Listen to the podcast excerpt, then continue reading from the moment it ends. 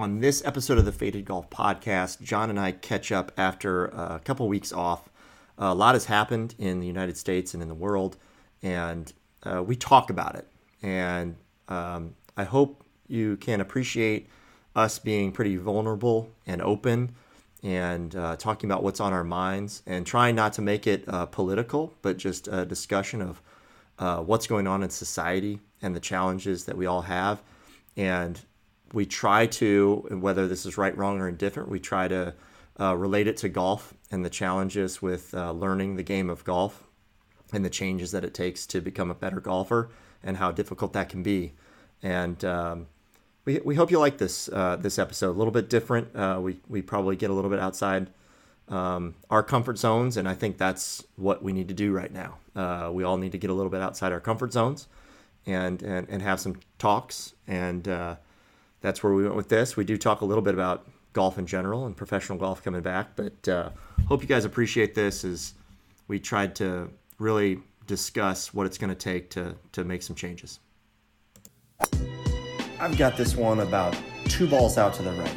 I'm telling you, man, it's a speed putt.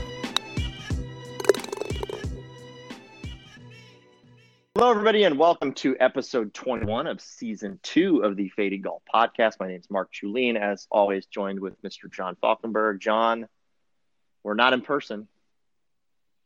Not, we could we could be w- with masks. No, we, we could be, be, but, we just you know, decided to be lazy because you know Corona's coming back. So, well, we would we we, we can we we could have been in person in person in golf. Well, it's almost and, uh, about ten o'clock. We're just we're just lazy. Ten p.m. today, so did probably easier just to yeah do it uh, as we have uh, during the quarantine period where we can just uh, call in with our AirPods and be good to go. But um, how you been? Good. Played today, right? Yeah. Gusty. Good. Yeah. Gusty, little stormy. Windy. It was think, gusty today, uh, stormy. I didn't think we'd get it in. I, I thought like we went out. I was like, all right, or with the play with our, our guys, I was like, we'll be lucky to get in seven, eight holes, but somehow it worked out. It started raining hard on us right when. Uh, okay. We Johnny said he got. so Johnny said he got hit got hard got on it in the fourth hole. The nick of time. Um, for about I don't know five ten minutes or something like that. I know it wasn't too bad, but I don't know. How they yeah they they uh they unfortunately got uh, yeah so we yeah, we've, got some, we've got some great topics for today one of them is going to be sandbagging um, i think you know you get into net events and things like that it, it's uh it becomes challenging. And we've got our new handicap system, and I'm, I've got a theory that I'll share here in a little bit. But um, I wanted to go through our, our typical kind of agenda um, to a degree and talk uh, pro golf a little bit. I think our topic of the week can be, um, uh, though, um, we can talk about sandbagging and handicaps a little bit as our topic of the week, and I've got one other kind of random topic as well. So, um, that I don't know if you'll Actually, I think you have an opinion about it, so I'll be interested to ask you about it. I haven't teed you up for this one, but but generally speaking, I mean, um, Indiana golf at least has been we've been active for, um, gosh, I mean, really ever since there was even notice of a COVID nineteen. Uh, at that point, I think we were still calling it the coronavirus, um, and we really haven't stopped other than we had some flip cups, and now we have our little cup or our ball lifters that seem to work okay. I've seen some guys pull pins. Do you think that's a controversial thing right now, as far as like touching the pin? Well, I mean, you have yeah, to, to get touch that it, little metal like twist it around on like, the lifter. If, if like you. that, yes, I mean, I touched it to just no. to twist it because if you hit right into it, it will bounce it out. I mean, it just hundred. Hundred percent. Yeah, I, I don't know. I don't really think it's controversial, just as much as you know. It, it, I, I think it's things are settling down with that whole just I mean, people want to be still careful, but I think it's kind of focus in society shifting, as we know, to like much worse things that you know I don't think we really want to get into on this podcast. But um, you know, that's I, I think people pulling out a pin, yeah, probably wouldn't get out kicked out yeah. of the club. Well, I tell you what, I mean, there are you know definitely I mean? some crazier things going on right now, and real briefly, um, obviously, we feel for anybody that has been going through the challenges um, um, lately. I think it's a it's a really tough time, whether it's personally impacted you from where you live to personally impacted you by uh, by the nature of your race and uh, or honestly just the people that are your friends and family and neighbors. And so I think there are a lot of challenges going on. And while we focus on golf, I don't I think it would be I think it would be short sighted for us to ignore the fact that there's stuff going on and it does impact the golf community and it impacts um, our neighbors and our friends. And we do uh, we do recognize that um, there's a lot of challenges ahead. And I think you and I have talked about, you know, not on the show that what we hope happens is that um, people continue to just talk about stuff and try to address issues at the hand versus brushing them under the rug, like we've we've uh, we've often done, and and thinking that we can throw money at problems and things like that too. So uh, there's no answer or silver bullets to to fixing these type of problems, and unfortunately, like that you can quickly tackle. But um, yeah, I mean, if we want to just touch quickly on it, uh, yeah, there's there's a there's a core issue, and you just you hit it. It's not going to be fixed with money.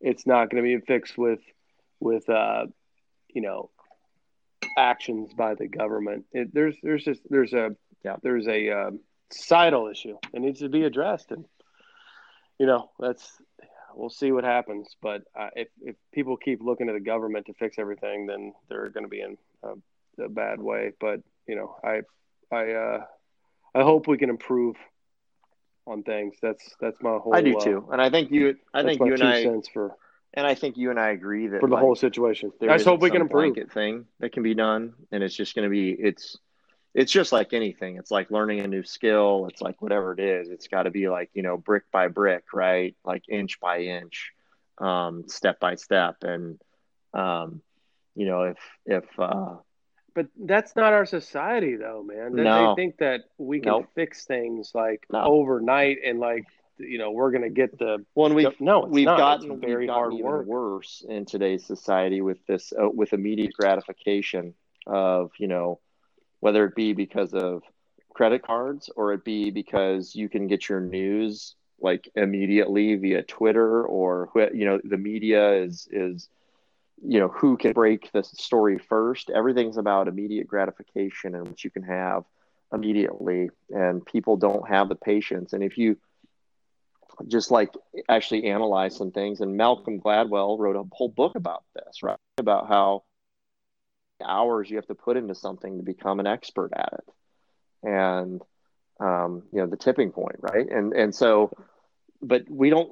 Unfortunately, we don't look at a lot of things as well. What what is what is going to be the tipping point? How do we drip, drip, drip, and eventually solve some of these things? And the, the best thing I heard was like, hey, if, if one individual can reach out to another individual and truly help them, and we actually then add all that up, that could make a huge difference versus saying one individual donates a bunch of cash to one cause, assuming that it gets spent the right way. It, it, maybe it needs to be truly one on one, and that can make the difference. And and it has me thinking about it. So Well, I mean, I kind of, I kind of, I think you can even relate this to like what you're saying about with with golf. That golf is the ultimate non-immediate Right. gratification. Like, it will, it'll teach you like, even when you're getting better and you're playing well, it'll bring you back down. Like, but to even get that point where you're playing well by your standard, everybody has their own standard. You know, it takes an abnormal amount of like effort and practice and time and Mhm. mental preparedness just to be at a position to play well. But then all of a sudden it just knocks you on your ass, just like anything you're trying to get better at. And you know, I think a lot of people could could take some good lessons just from golf and That's pit- that's actually. That's I a love it. I fantastic love analogy that because you can go out and buy some PXGs tomorrow, right? Money at the problem, and I can almost guarantee you that you're not going to get any better. no, you could we could go buy a Walmart set and I'd probably score about the same. I'd probably mm-hmm. score about the same because I've worked on my you know Rick, the hey, Rick Shields skill. did that. Are you familiar with Rick on YouTube? He's a he's a British guy that does that. you know he's a you know club pro or whatever he is, and he does club. He He scored the bought same, that, didn't he? That Callaway set from um, uh, Costco. So Costco sells a Callaway set that's like a it's like a bundle, right? It's like an all in one set. It probably comes with like a pitching wedge to four iron, maybe five iron, and a couple hybrids and a driver. And yet he played around with it, and he's like, he's like, once you kind of got used to the flippy shafts and some stuff that obviously maybe aren't as high quality. He's like, I still hit great shots. And if you're a beginner, this would be a great set. And nothing was like so wayward where I felt like I, I you know, but it, it took him a while to probably, you know, figure out what the kick point was on, especially on like a driver. But once he kind of figured it out, he, he hit great shots with it. And so I, I think there's the point there where he, you know, it doesn't have to be the finest tuned or most expensive. You can't you can't buy fixes in golf for sure. It takes time and dedication and practice and coaching, and that's life, man. That's life. Exact same thing. To that's exact and exact same thing we're gonna have to do to fix problems that are facing us Yeah. today with whether it be COVID or or uh, issues with with our society and and and and, and lack on- yeah and lack of civility all in our that. society for sure. So and Yeah, but but again, but it keeps going back. What you said, it's like everybody wants immediate gratification. Like Yeah. it's going to be fixed. Like if we do these certain things, like today, Yeah. it's going to be all better tomorrow. Yeah. No, it's going to take a long. How long did it take you to really? oh, How many years? I mean, from how many years did it take you to become, you know, a, a lower handicap?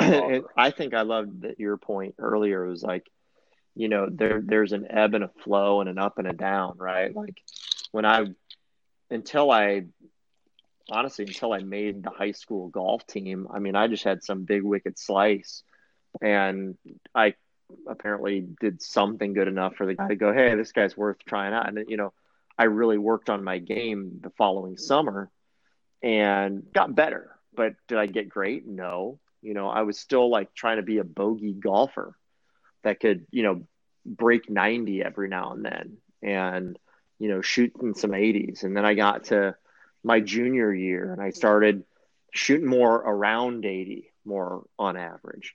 And then my senior year, I, you know, I was breaking 80 more often. But you think about that, like I'm only moving the needle three to four strokes a year on average a year. And like that's like dedicating for four for four for And you were working your ass I off. essentially dedicated from my from the age of 15 to 18. I like was like, this is my thing now. I played it before as a kid, but like I didn't I take mean, it seriously. at least at least didn't- 150 correct. days. where I played 150 every days single out of day. year, you and probably then had all summers after hand. that. Think about it. And I only moved the needle three, four shots a, a year.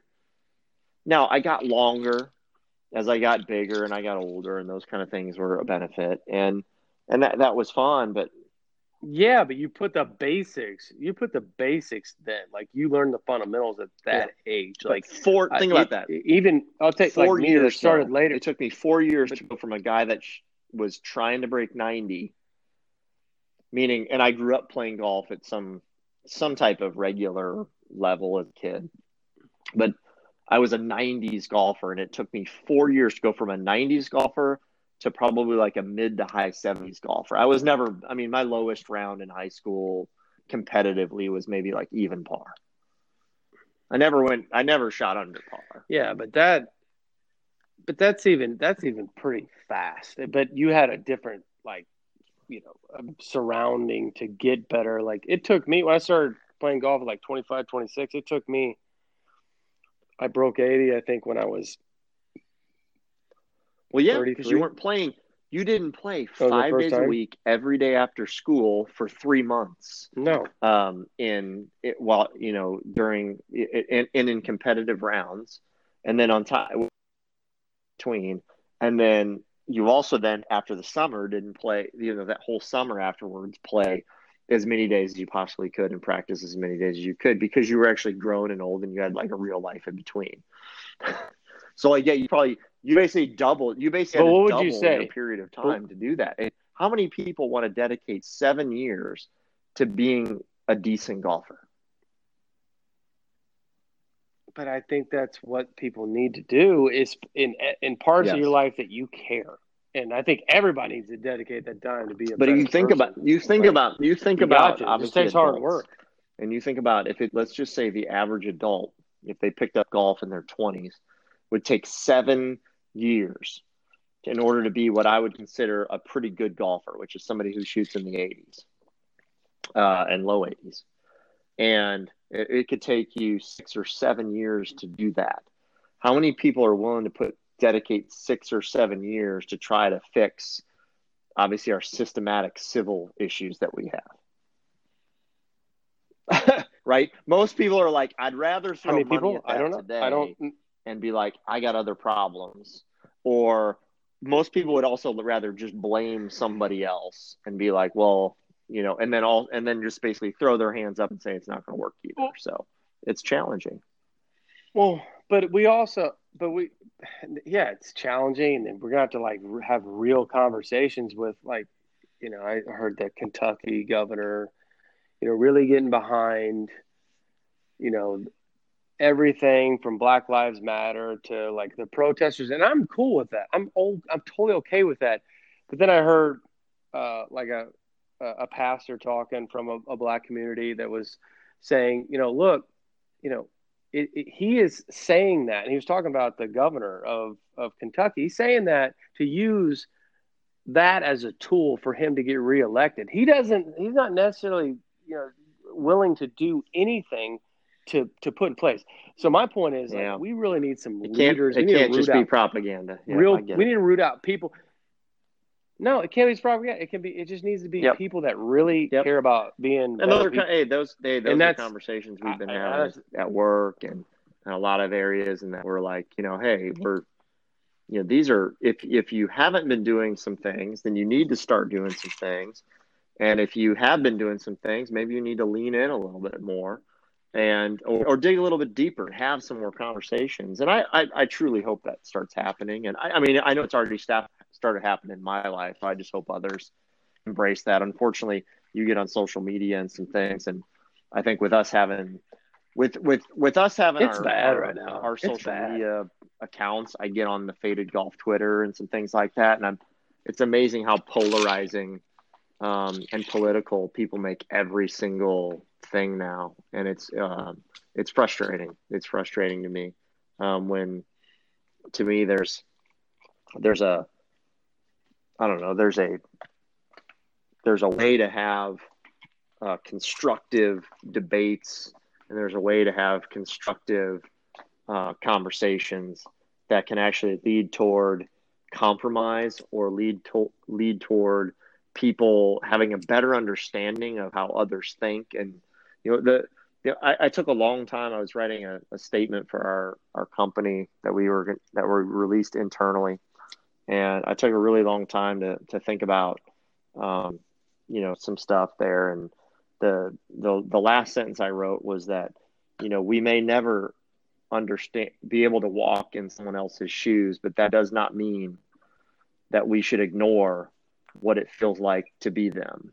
And uh, you know, to me, the way that I tried to obviously it plays off of uh, some cliches and you know some other phrases from the past, but the part that I, I really kind of thought about is that you know too many people kind of assume that they know what it's like to walk in somebody else somebody else's shoes uh, because they maybe are familiar with the situation or feel like they are, but at the end of the day, you're never going to get any in anybody else's head. Like you and I have a lot in common, John. You know, we do we do real estate stuff. We live in the same neighborhood. We play golf, all that kind of stuff. But I'll never be in in your head. I'll never really understand like what you're thinking every single day. I might have a pretty good idea, but at the end of the day, I'm still never ever going to walk in your shoes because you're always going to have a different lens on the world than I am. It, they may be similar lenses, but they're going to be a little bit different. And I think a lot of people don't appreciate that because a lot of people also make some assumptions that uh, they make some assumptions that they're like, oh, I know what that person's thinking. And the reality is nobody knows what anybody else is thinking.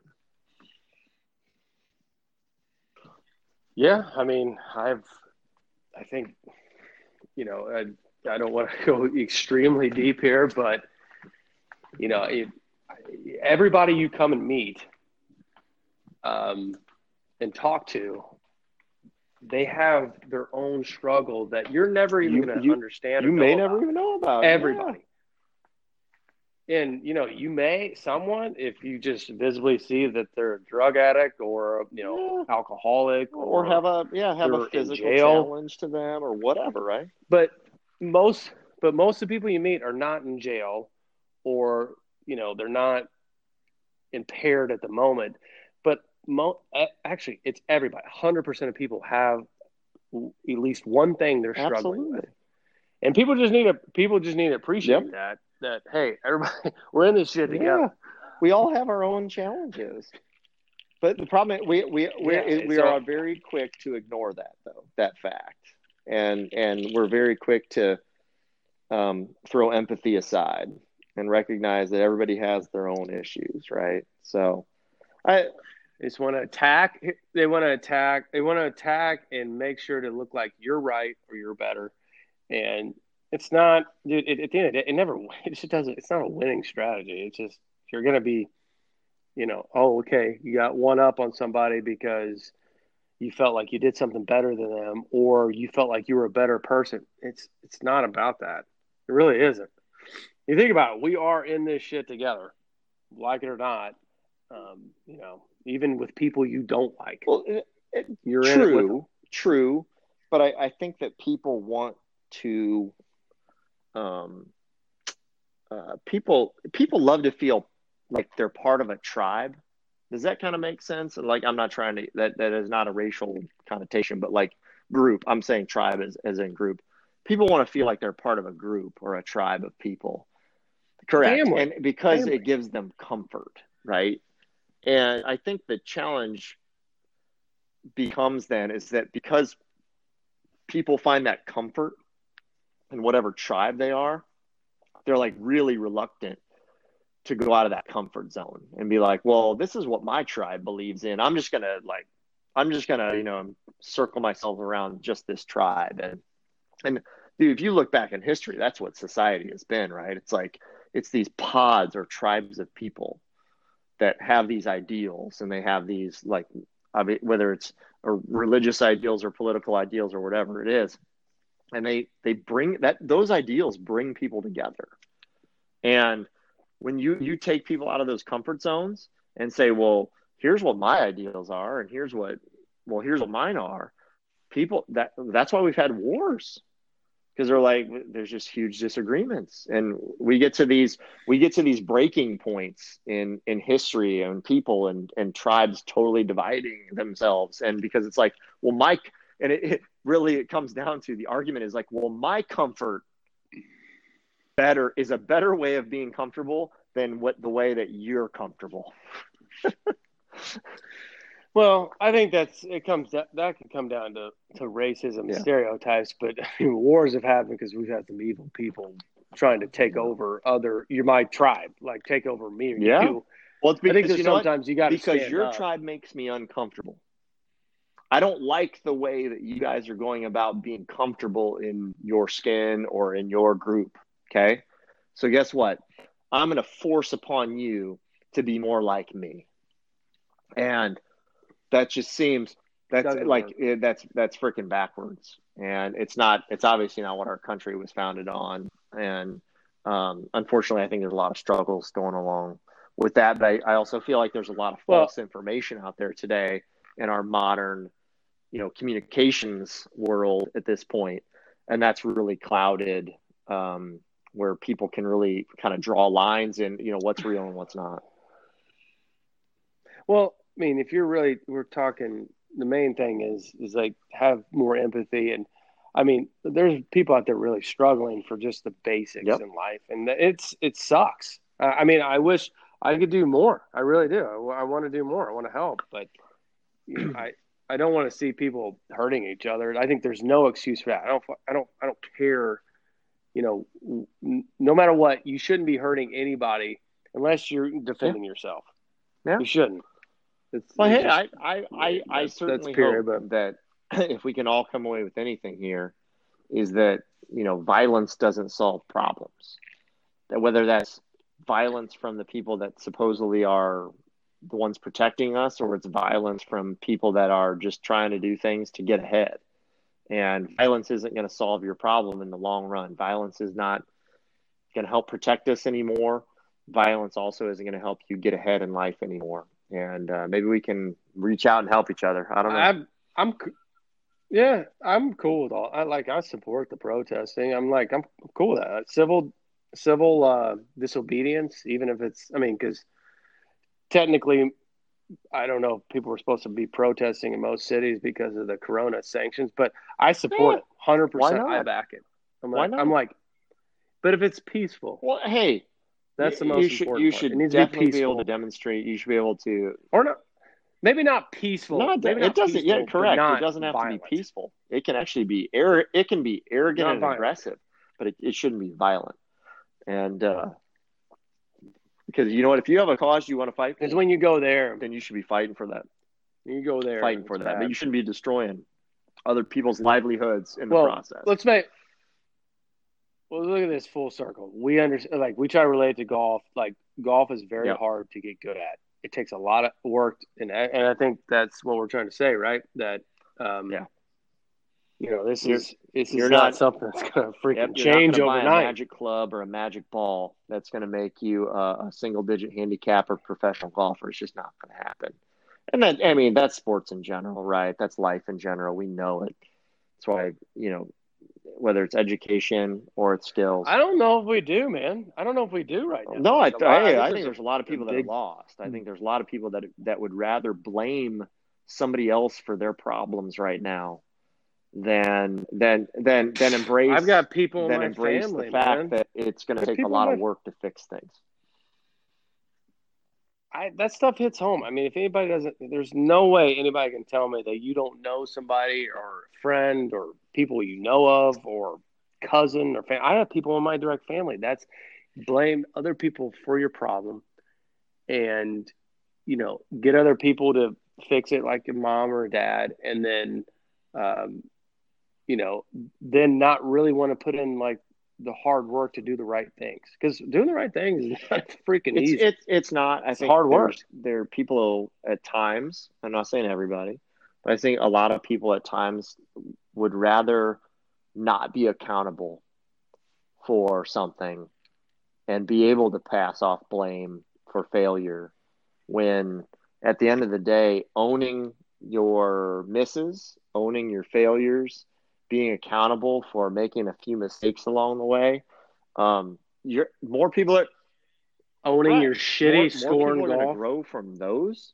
things when you actually own those than than the people that are gonna just point fingers and so Here's a here here's one thing. Like think about this, Mark. If you shot, let's say you shot never higher than seventy two, shot even par almost all the time. Occasionally went down the upper sixties, but you never shot above. Do you think you'd appreciate the game as much? I mean, if it became like that easy, like par was just super easy for you, you just never shot above it, and like, I think that's a great part about golf. Like, like you throw up an 82 or an 80 and like you're fucking I- pissed off you like you want to figure out what you're doing wrong work hard to get back to like get back that score you know you're capable of but no like it's very difficult. I, I think that's the beauty of our game and and why the analogy to life is fantastic is that you know we all have our ups and downs and we have our good weeks and our bad weeks and we have our good rounds and our bad rounds. And um and wherever that median score is or wherever your you know achievement is um the what what you're trying to like, you know, shoot for. It, it's like the beauty of this game, man, is that uh, you'll never perfect it. It's basically impossible to perfect it. And you know, the per, uh, you could essentially say that the perfect round, the perfect round, would be to birdie every hole and eagle every par five. It's never been it's never done. been done. Not even Okay. close. I mean, 59, 58, it, like those have been. Re- there's been like basically a birdieing, and really maybe I throw out the eagle part, but birdieing every hole. The ultimate round would be to birdie every single hole, and nobody's ever done that because No. this game is hard, and It's a 54. Yes. That's a 54. and and but regardless of where your game stands now and how good you are today the fact that anybody continue is striving to how can i try to birdie as many holes as I possibly can? Or how can i try to par as many holes as i possibly can? And for many people how can i make sure i don't do worse than bogey on as many holes as possible as i can? And when when people are striving for that and actually trying to achieve that to me it's the it's the great analogy of life in that what you're doing is you're showing up and you're trying. And uh, too often we show up and we start pointing fingers and you put all by the way golf puts all that pressure on you as an individual. It doesn't put the pressure on anybody else. Yeah there's a few guys out there that are like this freaking course this course uh, oh damn the wind today it's crazy or man these clubs this i need to get it whatever but those are those are patchwork excuses of blame when at the end of the day i think deep down inside every golfer knows they just didn't have it today or they did something that they wish they wouldn't have when they have bad days or you, or you, Sure. or you mentally. and we talked out, about that before we started just- recording I've done that, and I, and I, and I don't. You know, I, I could say I'm. That's one thing I'm usually pretty good at, but I can say I've done it at least twice this year, where I just checked out. I just, and I was actually okay with it because I was enjoying the day. I was like, I'm not going to get you and i need to do, i tell you what Um, you and i and I'm just need to find a way. There's a challenge for you and I. You know, so there's a lot of people that are going out there challenging themselves to shoot better scores. I think a, a challenge for you and I is actually to go out and just enjoy more. I think for for me and you, that's probably harder than uh, a lot of people going out and just trying to shoot a better score. Because I, I really struggle with it. I can tell you that. And that I've, I've never I've never I've never said that on this, I'm not scoring, I'm not on this scoring show, well. but I really struggle with going out and just playing for fun. Uh, I, I do. I always have fun. Unless- I mean, I If, if we go very- if I mean, we go play playing, like- nine in the evenings I have like we've done, that's probably about the only time where I probably have a really good time. But if I know I'm playing 18 holes, uh, I'm always I'm I'm You're- you're I'm, I'm always pushing to try to play my best. Which is, I- dude, I, I, I would, I think you shouldn't do it either way. But here's the thing you need to do: you Well, I do that. I, do- shots. I do I do fairly well with that. The I've gotten a lot better at that for sure. But I, I last week was like, so because I played really good golf this most this year. I had like hadn't even been in the 80s, and then last week I got destroyed. It was good. It brought me back down to earth. Like, look, Yep. you, you know, shit happens. You need to accept it. Like your body won't always do Yeah. what you needed to do, and Yeah. like you just got to fight through it. And you know what? If you Yeah. can fight through it Well, and accept it for the day, just light up a cigar, Well, I've told you, I've been drink, having you're some good. putting woes probably the last month. I really haven't putted well, and um, still don't think I'm there. I don't think I'm a. I'm, I don't think I've been putting like so bad. I, like I haven't necessarily had a, like a ton of three putts, but I'm not making stuff, and it's been frustrating to me. And that's just part of the game. You need, you need, you need to, you need to go back and I've been Mhm. reading "Putting Out of Your All right, I Mind." got I got it. I got it on audio. Maybe I need By to listen to Rotella. it again. reading it is you, way you can go back over it. It just, it, dude, it's helped my putting. Like I Mhm. started getting a little yippy uh, last week, and I was like, I started reading that book and already got. I I mm. think I got like 50 or 60 uh, percent through it in like a couple days, but I didn't need that much. It's so simple. I love it. Just look at the target, hit it. Don't try to read it 4,000 times. Just yeah. look at the target, hit it to it, and it'll go in. Do you think about? I, I love the analogies made, like with Brad Faxon, who was one of the best putters, like on when he was on tour. It's like do you think about it when you shoot a basketball, no. like how many feet you are from the the no. the rim, and like how you need to arch your arm, and is yeah, it's just a feel. Yeah. You look at it, you shoot yeah. it at it. That's what you do with a putt. If you let yeah. that mind take over, you let your subconscious mind take I've been over. Just put, I've been pushing things works. almost every putt lately, so I'm trying to figure out. Um, Are you I don't thinking? think so. I think my stroke is actually just a push stroke, and maybe I just never really knew that but I found a way to get it online before, even with the push stroke. But the problem is, I think then I've got like I'm maybe I'm overthinking my alignment now that I've been pushing it and stuff. So yeah, I, I just have to get that. I have to get those two things to somehow come together. Does that make sense? Like the idea that I have a push stroke, and the idea that like with that in mind, I have to figure out how to get that still on the same line that I need it to be. Yeah. Hundred percent fine. Yeah. So hundred like I yeah. know my blade is open at address and I'm slightly closed. Yeah. So I'm like. I, I, I was fighting like I got to take back straight, perfect. I was like, you can't think that way. You got to do what's comfortable to you. Well, I just want to get the ball to know you can get in the hole to the point where it doesn't have some funky side spin and it's really rolling over end over end. And I've been fiddling with my grip because sometimes you know sometimes something little like that can just try to get you realigned and getting some things going. And I'm, I'm actually really confident with picking my target and trying to hit it at my target. I think I've got a mechanics issue, but it is. If you I think that, I, I, actually think yeah, it's a mechanics thing because I'm actually pretty confident in the lines that I've been picking and things that I've been trying to go at, and I, I recognize that I'm not going to still not going to hit them all, but I've been pushing a lot of putts, so got to figure that out. Um, well, hey, dude, that dude, that was that was. Um, I, I, by the way, like none of that was actually on the agenda, and that was probably some of the best shit we've ever talked about, in my mind.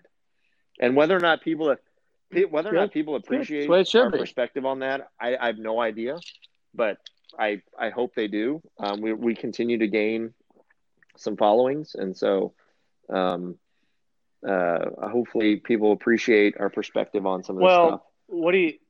Well, let's let's let's talk about something exciting though. We got live professional sports, like one of the major um, sports um, starting yes. in two so days. PGA Tour, and that and it's our and it's and it's pro it's golf or uh, or NASCAR or IndyCar racing. If not,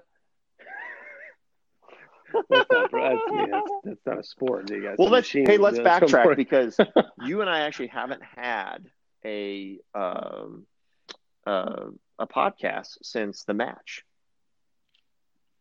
the match two. So let's uh, yeah, we're, gonna let's let's use that yeah, as a springboard I, segue into.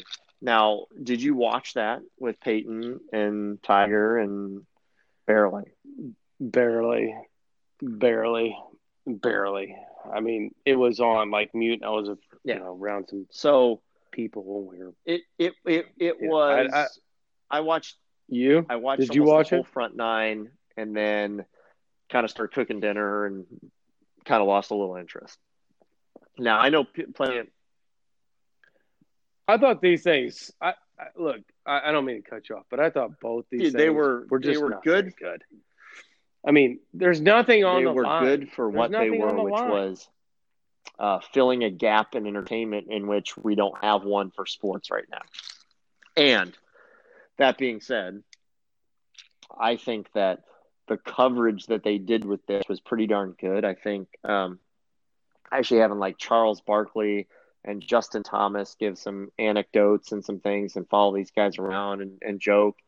I thought that made it a little bit more in, uh, you know, entertaining than probably some of the stodgy stuff that that we saw that we typically see week to week with like Azinger and as we've seen with Johnny Miller and whatever else. Just oh my god, you, you love Zinger. I mean, I, would rather have Johnny Miller back. No lie. Like bring Johnny Miller out of retirement. I'll take. And I hated friggin' Johnny Miller, but Zinger's terrible. He's terrible. I'd rather have Charles Barkley than Paul Azinger every week. Um, oh, I'd love Charles Barkley great. commentate with uh be fantastic. Anyway, he's but he's like he's like a mid round guy. He'd be a guy you want to you know He- get like a right. talk at the No, turn. I- Barkley. You want you want to No. you wouldn't want to hear him the whole game, Um, the whole no. the whole round. I think, generally speaking, clearly bringing amateurs into the competition um, didn't necessarily help the the value of watching golf. Like it, it, it's it would be like filming you and I playing golf and just you know going out and shooting whatever. It, it's not that exciting, right? it- so It's it's Tom- Tom Brady dude. was it's a I'm sorry. Look, drain on my Charitable- energy in the first half of that shit.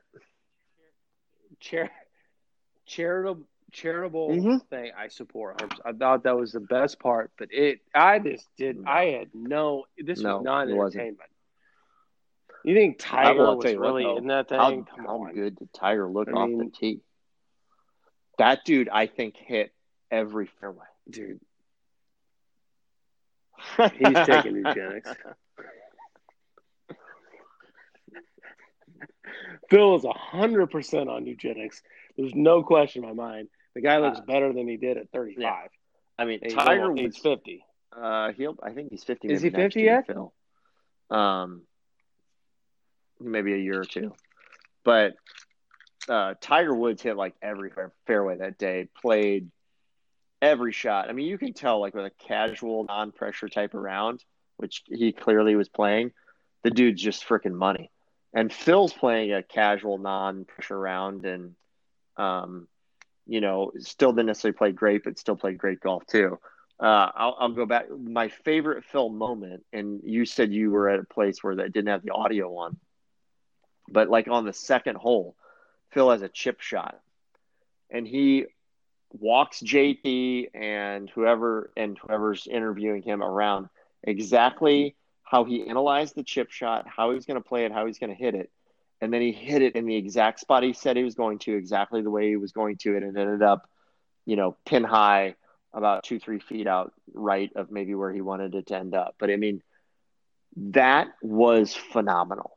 And it, it literally got me thinking about, um, especially with wedge shots and things like that. There are so many different ways to attack um, a wedge shot and a pitch shot around the green But for everybody to assume that, um, you know, you're just going to pick your lo- most lofted wedge and you're going to try to flip it onto the green or spin it a certain way or just amazing. Here's what Just amazing. Yeah, I think I, I I got a comment on that. I think that's that's an awesome topic. Like we need to stick on this right here. Focus on that because it's so good. Now, I was because I can relate it to today. Like I I did some stuff that I don't normally do, but I was glad I did it because it teaches you like like a like a flop or a chip or I used a Texas Mhm. wedge a little bit into the collar uh, uh, to to instead of using my putter you know, when you're right there on the fringe, you're on the collar, I use a Texas wedge. It worked out. And then I tried to like hit a short chip to get cute with a, you know, short sided pin. Yes. And- but I'm glad I'm trying those things because it's Yeah. only going to make you better around the greens. Like go with your instinct, your first one, your first impression, like what you think you should do. Don't just like what you just said, like flip Right. a wedge. Make sure I'm over my stance, and I gotta I gotta make sure I'm I'm four feet, and I gotta make sure I put it on there. And no, you don't think like that, but Yeah. sometimes you do have to take your medicine, like get it on the So- green and so one- your bogey or whatever. But you know, don't be afraid. Absolutely. Don't be afraid And, to and like, one take thing, chances. and I don't know if anybody who listens to this will will think this is good advice or bad advice, but so I, I got around from playing five holes last night, and I got to the sixth green, and I had I was playing two balls all the way around on every hole, and until I lost so many balls that I ran, I was I think I was down to two balls, and um, on the on the sixth hole. I put one in the fairway and I put one in the rough. Well, the one that came out of the rough, it ended up short of of the green, and the one that uh, that was in the fair right on the front of the green on my approach. So I, I played those both out, and I I looked at the one that was short of the green, and I thought, you know, it probably very much Phil Mickelson like. I was like, you know, I think I want to play this one low in, skip it off the fringe, just short of the green, and then let it roll out up to the pin. The pin was up front, and but I wanted, I knew I wanted to land it short of the green and then let it roll out as it as it came on the green, and I hit that shot, and it rolled probably about six feet past, and uh, gave myself probably a longer putt than I would have liked, and it it kind of took an awkward bounce off the off of that. And so after I was done, I, I knew that was gonna be my last hole for the night. And what I decided to do is take those same two balls that I had played into that green, and I just tossed them both out into probably what would be 10, 15 yards short of the pin, um, out in kind of the approach area in front of the green. And what I decided to do was with both balls, I was going to play two different types of shots. So I was going to play one one shot where I probably hit a similar shot like I did on the first attempt, where I was going to try to bump one in lower that skipped short of the green and rolled out, and then I played the other one where I flipped it more, or I would just say kind of pitched it more uh, with more loft, where it actually landed it on the green and actually gave it a little bit of a check spin, and um, what I found by doing that probably about 10 times, I did that over and over 10 times. I'd throw the balls back out there and I'd hit them both. And I committed to hitting each ball a different way. What I found by doing that is that actually, is, and this was with our greens and our scenario, is that actually hitting that more flip wedge where I really went under it and gave it a little bit more spin versus the bump wedge um, was better for that particular shot because uh, it it gave me fewer uh, chances for the ball to actually kick a weird direction off that front fringe, and and and that that was that was one of those things where yeah, like I, I really felt initially. So think about that. My my initial thought on that shot was that bumping it off that fringe to kind of kill the speed on it was the better play. Is it would kick the ball left and kick the ball right weird by hitting that low shot versus the flip, more of the flip shot, actually ended up being more consistently closer. I think a, I think if you can hit the pitch, like I, what you're talking about, I, that's all. That's all I think about all the time. I think about where I'm gonna hit, like where I'm gonna land it, and where it's gonna roll out. That's what I imagine in my mind. But if you can hit more of a pitch even round the greens, like shorter ones, it always works out better for me. The bumps, the bumps to me are it's a way you're to ensure, give yourself a like, chance, right? yeah, whole like a decent amount. It's an insurance. Yes, but the imagination comes in when you can like, okay, if I can use this loft, I can land it here. Yeah. Because you're gonna have way less rollout when you land it with a little pitch and you look, you pick the spot. So like when we were that at ball is going to end up in that area. last spring, obviously not this past spring, but in 2019, and we were watching Rory and Tiger, and I'm watching uh, really all these guys. And one thing that I really picked up on, John, that I don't know if I ever um, tried to chip this way before, but I saw more and more of these guys just perfectly clipping a ball off the turf, taking no divot, no, no, almost no grass. And it would almost be like a one stop or a one hop stop type of pitch shot, chip shot. And they did this all around the greens at Augusta. I'm sure each course is a little bit different. But I came back from Augusta last year and I made up my mind. I was like, I'm going to figure out how to hit that shot because that shot's incredible being able to do that, do that pitch that lands one yeah, time, I mean, but you know, hops and then basically stops or really slows it down. I, I mean, if you can put that shot into your holster, oh, oh watch out. Yeah, I mean, unfortunately, our our greens aren't set up necessarily for those, but you know, it it, it is a incredible. I love that. I love that shot right there. One hop stop. I and there's a way to do I it. Didn't, it's not taking. I worked on it last you night. Gotta, it was every other one. It's and not, it, and it, it, it made a huge difference. Just to remember that, like that is a shot you should have, and it doesn't have to. we I think you're to your point. You know, our greens are firm right now, and you think to yourself, "Well, I probably just need to play a bump and run and just play the fact that it's firm." But that can often lead to many, you know, some weird bounces left and right. Whereas um, if you can flip one in there and, and spin it a little bit, um, it can be it can be. I mean, you can have some sh- much shorter putts for sure.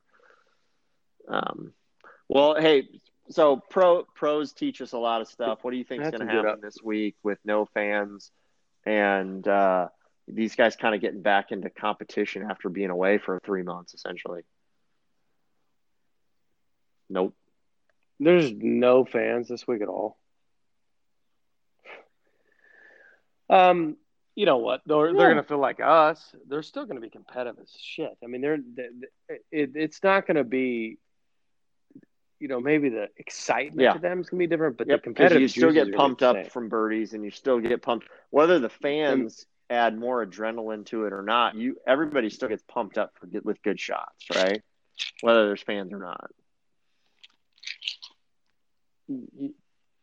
Yeah, you want to beat whoever you know you're trying to you know win a golf tournament. So I think I mean, golf is very individual, anyways, because you could be going against, you know, you're going against a whole yeah. field for the first three days, anyways.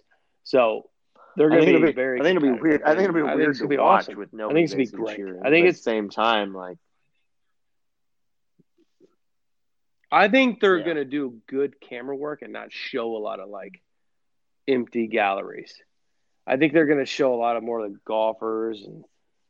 I mean, because think about it. When you think back, you know, there's like majors, you, you can't yeah. avoid all the people, but a lot of golf tournaments, like regular golf tournaments, how many can remember? Well, you're just like there's loaded there's, there's people. You're thinking of groups out there that obviously are, you know, they end up being more crowded groups because of popular players, especially like Tiger and things. So they've got some awesome featured groups this week. I mean, I think Rickie, JT, and uh, Spieth are playing together this week. Um, I think uh, Koepka and um, God, who else was he playing with? Uh, maybe Rahm and oh, shit, I can't even remember now.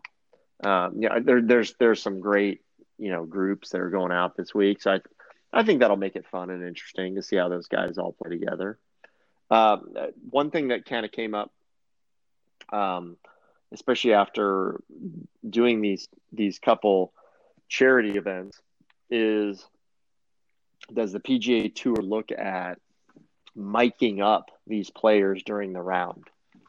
And uh, they asked Justin Thomas, who was obviously some the Tiger Woods film match. They said, "Well, would you want to be mic'd during a round?" And he said, "He said no, I, I wouldn't want to." He's like, "What I talked to my caddy about and what I'm talking to the guys in my group about, group about is nobody's business, nobody else's business."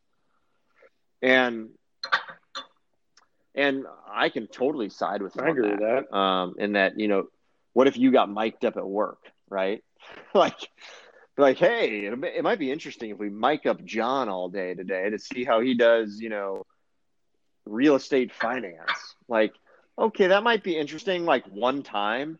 But at the end of the day, like, I don't want to be it's, mic'd up at work like every day. There, there, there might be some like okay, fine, it might be a little bit fun at times, but the fans are going to want the top 25 guys basically be mic'd up all the time, and and they're just not going to commit to that. Well, think, I mean, it's kind of like, you know, you, when they go to the dugout in baseball, like it's okay for like this time, you know, you're going to be a lot. Like, I think Justin would be okay with maybe doing that for, you know, a yeah. hole. Let's say maybe a hole, maybe half a hole you know, or something like in between something, but not where there's like real strategy that needs to be implemented and and or, or could be given away to a competitor of how they approach things. So I agree with Justin. Well, 100%, I kind of thought but like maybe I, there's a way I processed that a little bit today, and I actually commented on like a Golf Digest Instagram post or something about it too. And I kind of thought, you know, what what could be interesting is you do like on a Thursday, Friday, you pick four guys, four guys on Thursday, four guys on Friday, and maybe they're top 25 players in the world or former, but call them former major winners or top 25 in the world type guys that people are interested in. And you mic four four of them up on a Thursday and a different four guys on Friday. And then come Saturday and Sunday, you mic up um, not the leaders. I wouldn't take any guys in the first four groups or the last four groups, I should say. I would mic up just other guys that essentially I would call in the hunt that are non top 25 guys. And where I think it becomes interesting is that actually this isn't live, uh, maybe footage. It isn't live mic'd up stuff, but you actually treat it more like NFL films where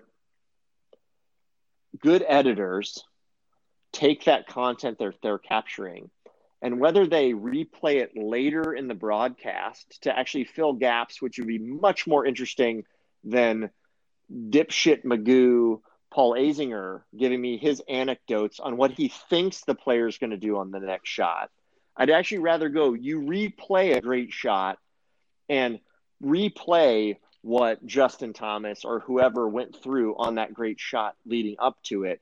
Take that minute or two where you need gap filler and put that all in because you know that the shot ended up being great and you're actually replaying it. And then also, you've got fantastic content that uh, the PGA Tour, the Golf Channel, or maybe even the pro themselves can post out later at another date that that really helps walk people through around. And now you've got some great content when you're trying to like pull together like highlights from uh, especially like a major victory.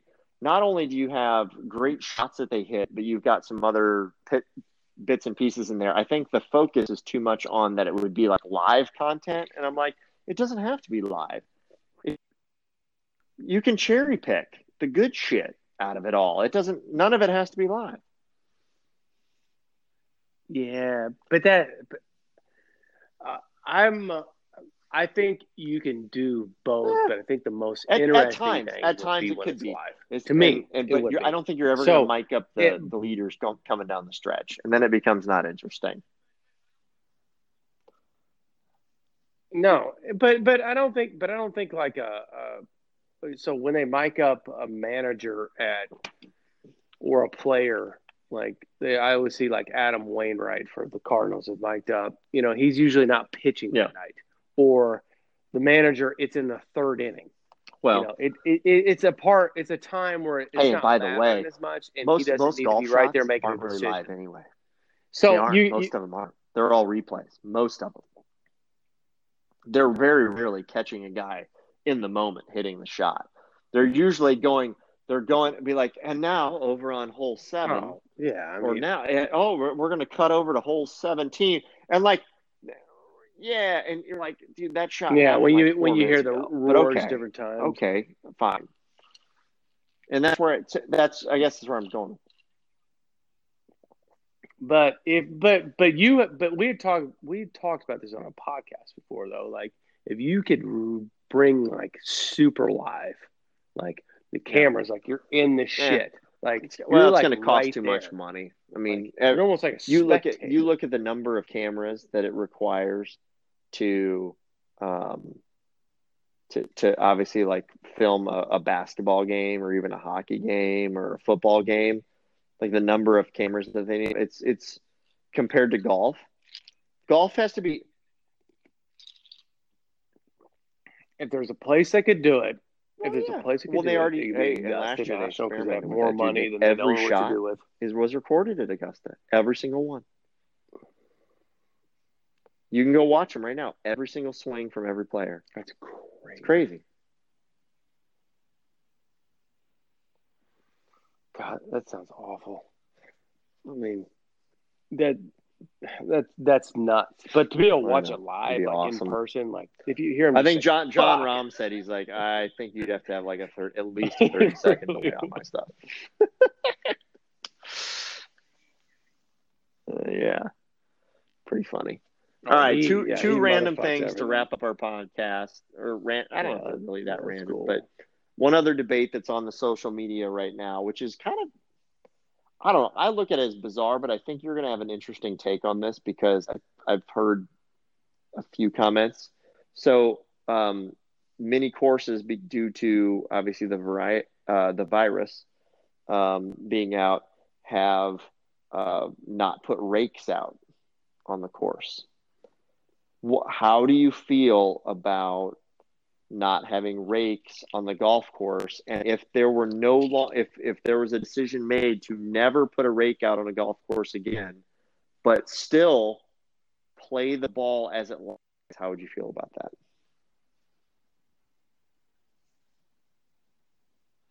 That's that would that's terrible. I I I don't. I mean, to play the ball as it lies, and there's no rakes out there with you know as many hacks as that you're have come through your golf course during the day. No, it's not fair. It's not a good way to play golf. Now, if you're saying no rakes and you know you can you know move your ball in the bunker similar lie, but it's not in a footprint or in some splash mark, then I, I, am cool with that. But you know, that's I, I, think that would be just a bad. It's just a discount. Mm-hmm. I mean, because think about when you watch a PGA tournament and you watch them hit out of the bunkers, like the caddies do like an unbelievable job of like the raking of that. So to make sure that any player comes through or hits in that spot, that they have the best chance of getting the best lie. It doesn't ensure it doesn't ensure hundred percent, but it's pretty good. Now, if you land in a footprint at you know Chatham Hills here, and you already got a fried egg, anyways, type of lie, and you're in a footprint. I mean, you just dude, you're lucky so to get out there, of the. So there's it's, it's, so there's a couple shit. schools there. so there's no, a couple I, schools I hate of it. thought here. I um, hate it. I hate seen. it. Um, there, there. Well, there's a few. One is that like, no, that's the dumbest idea. Kind of your point. I yeah, I hate the idea. Like it. How how can you leave the bunker worse than the group behind you coming through? Right. You still there, John? All right. I think I'm losing one of my AirPods. Um, yeah, I'm here. How can you leave the bunker any worse than the the uh, the group that that's behind you? Like that doesn't make any sense to me. Like why should they have any worse? Like let's say they hit in the same bunker that you just got out of.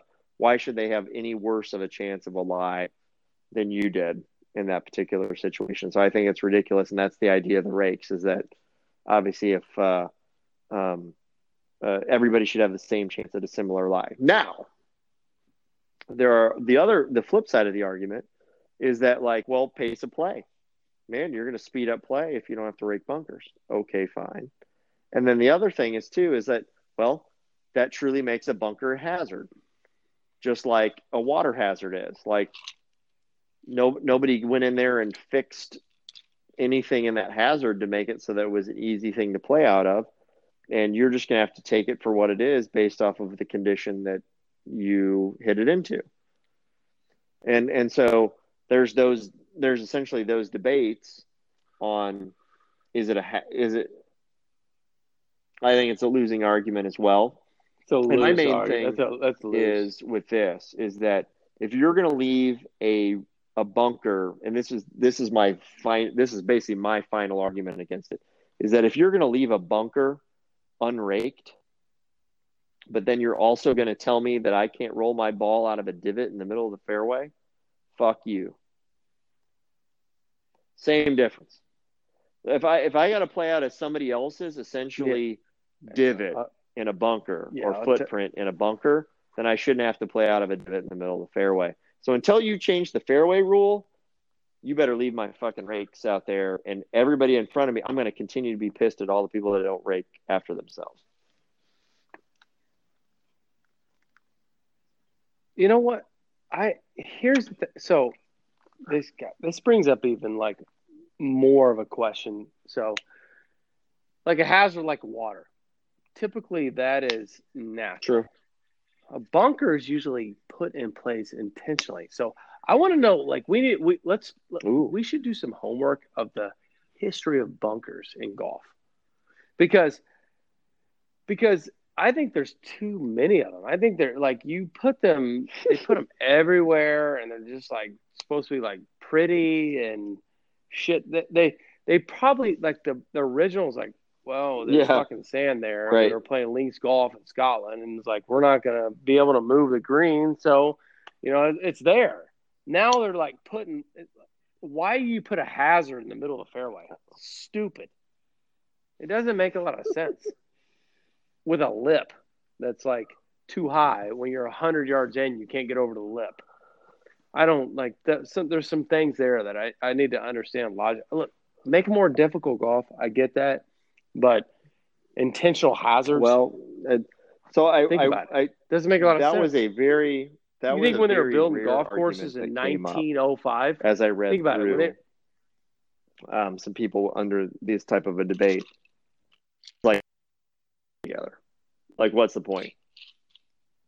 Like, it doesn't make any sense. Like, it, who you still got to get up and down. The best players with with with a premium lie in a bunker, actually, it's better than being in the rough in a similar position. So, just you might as well just eliminate them it is. because it's It another thing you got to maintain. It's another thing that's got to be raked. It's another thing for people to bitch about. Honestly, I could get more on board with that than the idea of not raking the Mm. damn things.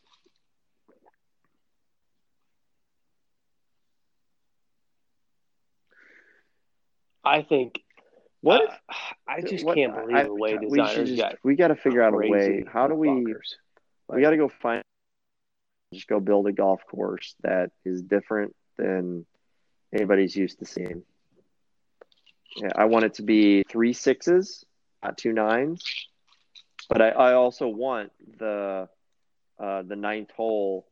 So I want the sixth hole to come back toward the clubhouse, but I also want the ninth hole too. So you can play six, nine, um, twelve, or eighteen essentially.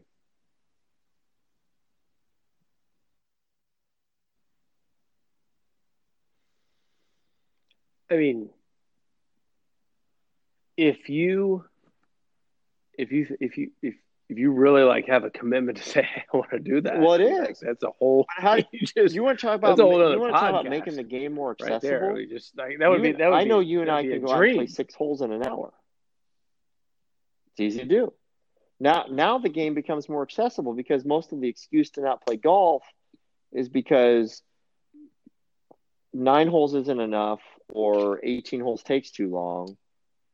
And if you just say, "Hey, I'm going to go out and play golf for an hour and go have fun and play six holes, and I'll I'll see you in an hour, hour and a half," now you've made the game more accessible. You've also by saying, "Hey, six holes in is, an acceptable round," you've actually made that more uh, accessible to children as well, because they don't feel like they have to go as far or do as much. And there's just so much. To me, there's like there's more than one way to skin a cat. I mean, we talk about just being creative and creating environments where people can be more accepted or people can um, change our behaviors and the way we look at things, the way we talk to each other and we communicate. And we had we went off for almost an hour about how everything takes time to fix things. Well, it also takes one person to make a dramatic change. But I don't think you're like. I love the idea of like getting people introduced to the I'm not saying it isn't, shorter I'm not- time hey, but real the- the- golf is 18 The course still is 18 And, holes. and The I love that you said hey, 18 holes. and I know I love that. Three, no, I'm not in disagreement. Three sixes, three six, three sixes. But that's like, Yeah. hey, look, if you don't have time for 18, you don't even have time for nine. You got time for six. It's not a bad idea. But I'd love, I'd love to make a and design a beautiful golf course. That would be Well, yeah, be awesome. great. and run one the right way. All right. So, um, last question So, we all good here? before we're done, and this could be a whole nother topic for another podcast, but with only eight scores now counting toward your handicap, We're well, we're gonna we're gonna leave this one teed up for the This next is one. another podcast. This is another And podcast. you can get- This uh, we'll so both- long. I tell you what, this will be fully our next podcast. But I believe with only eight scores that sandbaggers are even worse than they were before because they have to be.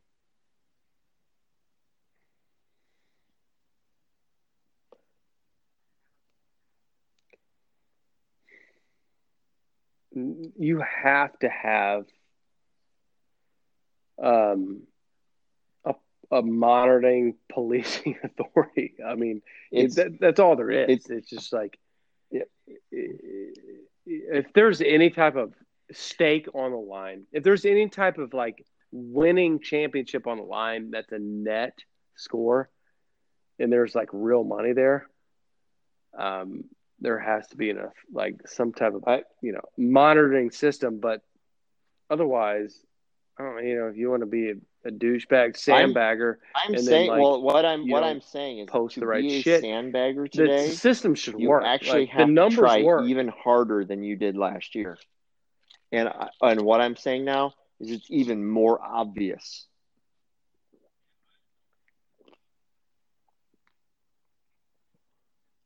Yeah, I know. That's that's. Yep. But it's yeah, it's hundred percent. People are not posting because it's less scores. as many I mean, it's scores. numbers math. And I have seen it already.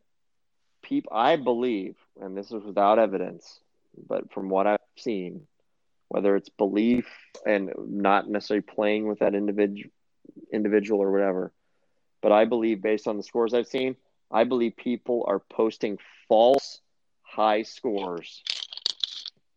False high scores.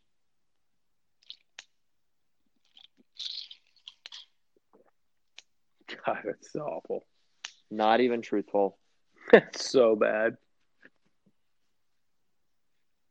You believe it?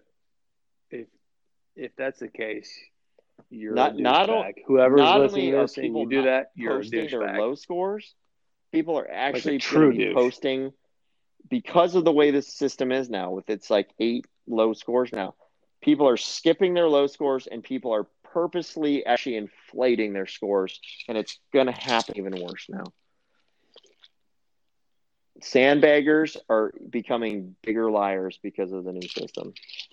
And that is a whole nother topic for another podcast. And John, thank you for uh, an hour and a half of your time tonight. Um, that was good. That was good stuff. Per usual. like it. Um, we, we covered a lot of topics, and um, I'm Good happy stuff. about it. I'm glad we were able to catch up. I'm sorry, sorry to the fans for skipping a couple weeks. Um, I think I, I, I use this excuse a lot that life gets in the way, and I think, as John and I both know, um, life has gotten in the way, and I, I know a lot of you know that life has gotten in the way uh, for multiple reasons.